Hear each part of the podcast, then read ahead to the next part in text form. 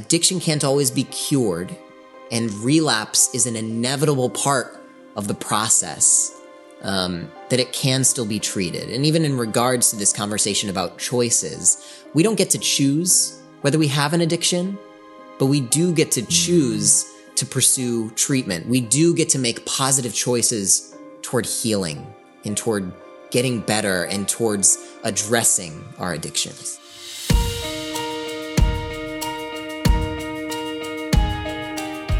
Hello, everyone, and welcome to Three Words, a bite sized podcast about the significant and strategic choices that we can all make in order to become the very best versions of ourselves. My name is Dr. Michael Brown. I am the host of this Three Words podcast. And today I'm joined by my oldest son, Justin Brown, to follow up with a podcast that we promised would come in the future when we had the conversation about resist the temptation. So we talked about resist the temptation. Today's three words are. Yeah, Dad. So thank you. Today's three words are address your addiction. So when I think about addiction, this is how I've defined it. It's a deliberative series of actions that we engage in that might produce temporary, short-term positive rewards, but oftentimes then delayed, long-term negative consequences. Hmm.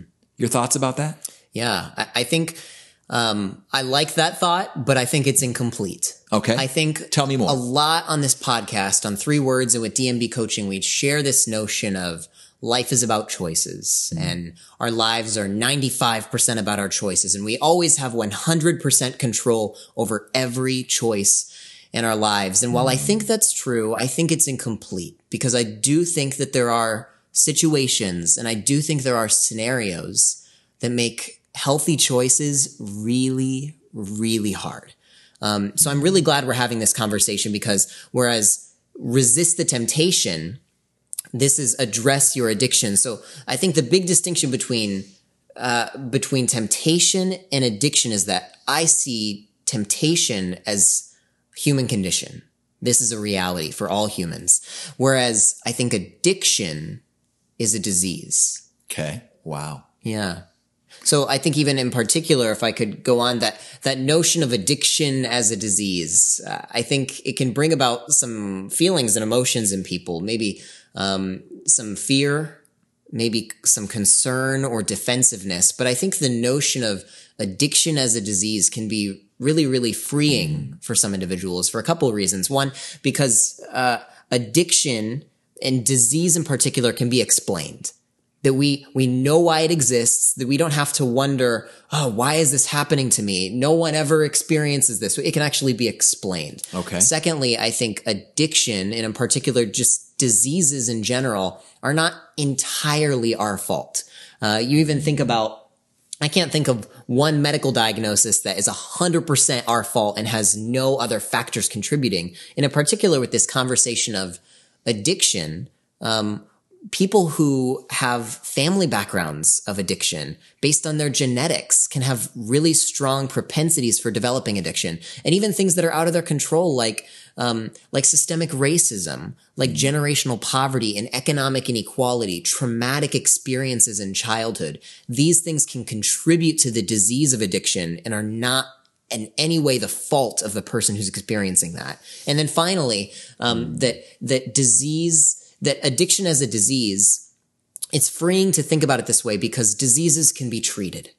And for those that are struggling with and wrestling with and and finding themselves um, overcome by addiction that they can't escape, there is hope because as addiction is a disease, addiction can be treated. You know, I love the fact that you use that phrase, there is hope. Hmm. Because I'm guessing for many of our listeners and viewers today, um, I don't know if it's many. I don't even know the percentage of sure. how many of our listeners or viewers would be struggling with an addiction. Mm. Because, you know, whether it's gaming or entertainment addiction or sexual addiction or substance addiction, I don't know what different categories you think of addiction, but I think addiction is across the board in a variety of ways. Sure. And, and I like how you're adding that com- component of not just choices and actions, but disease. But I think for all of us who are struggling with an addiction, to know that there is hope. Uh, if there's one message to hear today, it would be that, right? And um, I, I think because of that, I would really encourage uh, that this might be the moment where you actually look in the mirror or even say to a close friend or relative to admit the addiction. And not just to admit out loud the addiction, but then also acknowledge the way that it has negatively affected you and maybe those that you love. Hmm. And then finally, really ask for help. Finally say, would you help me? Maybe it's a medical professional. It sounds like that's what you're suggesting. Yeah. A medical professional. Would you help me? But hmm. I mean, humility's hard Yeah. Um, being honest is scary. Acknowledging weakness for many of us is terrifying. And, and, and I guess in many ways, that's what I'm encouraging to, to admit, to acknowledge, and then to ask for help. Hmm. Your thoughts on that? Yeah, I, I want to share this idea of of addiction cannot always be cured, but it can always be treated. Hmm. Um, and I think for for those of us that are wrestling with and navigating addictions in our own lives, this idea of relapse can feel really scary. That when um, similar to our conversation about resist the temptation, but with addiction even more so, that that addiction cannot necessarily be beat forever or eliminated forever for many people. And I, I know even with this episode, we went back and forth on the language of should we call it reverse your addiction or kill your addiction or mm-hmm. eliminate. But I, I, I really was advocating for this conversation of address your addiction, mm-hmm. which which alludes to this reality that that while addiction can't always be cured and relapse is an inevitable part of the process um, that it can still be treated. And even in regards to this conversation about choices we don't get to choose whether we have an addiction but we do get to mm-hmm. choose to pursue treatment we do get to make positive choices toward healing and toward getting better and towards addressing our addiction Hello, everyone. It's Dr. Michael Brown here checking in. I wanted to pause and just take a moment to thank you. To thank you for spending your time with us today. You see, here at DMB Coaching, we believe that time is our most valuable resource. It can either be spent or it can be invested. We hope that you believe that you're making an investment today in yourself by taking a few minutes and listening in on this conversation. Believe it or not, friends, we've never made one penny from this podcast. It's simply created to help you and others become the very best version of yourself. All we ask is that if you enjoy what you hear, would you consider sharing it with a friend or maybe leaving a review on your favorite podcasting app? We would truly appreciate it. Okay, now back to the episode.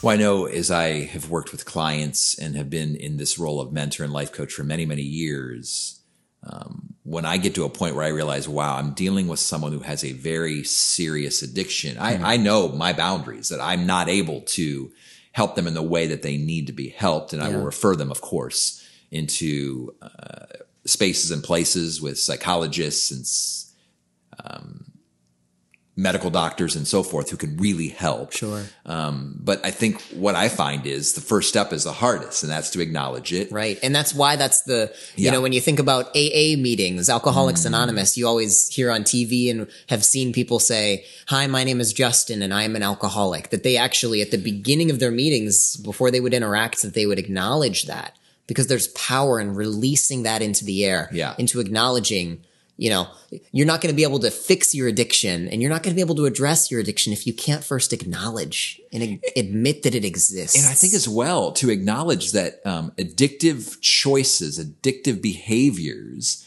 they're illegitimate, illegitimate uh, reactions to legitimate needs. I mean, we all have at the very root of any addiction, there's going to be a real, honest, true, genuine need. Yeah. But we try to meet that need in illegitimate ways. And mm. what I found as well is that addicts, those who are struggling with addiction in whatever realm, whatever category, there tends to be the sense that we're masters of minimizing hmm. and that there tends to be a, a lot of excuse making and blame shifting. Sure. And do you find that? I know you've worked specifically with patients in your rotations and correct me if I'm wrong, but you were actually working in an uh, addictive behavioral uh, Yes, rotation. Talk, talk to me more about that. Yeah, so I spent a good deal of time specifically working with patients that are navigating substance abuse, in particular as a part of the opioid, opioid epidemic, as well as alcohol use, cocaine use, um, primarily substances. Um, but I, I definitely have have seen this pattern of,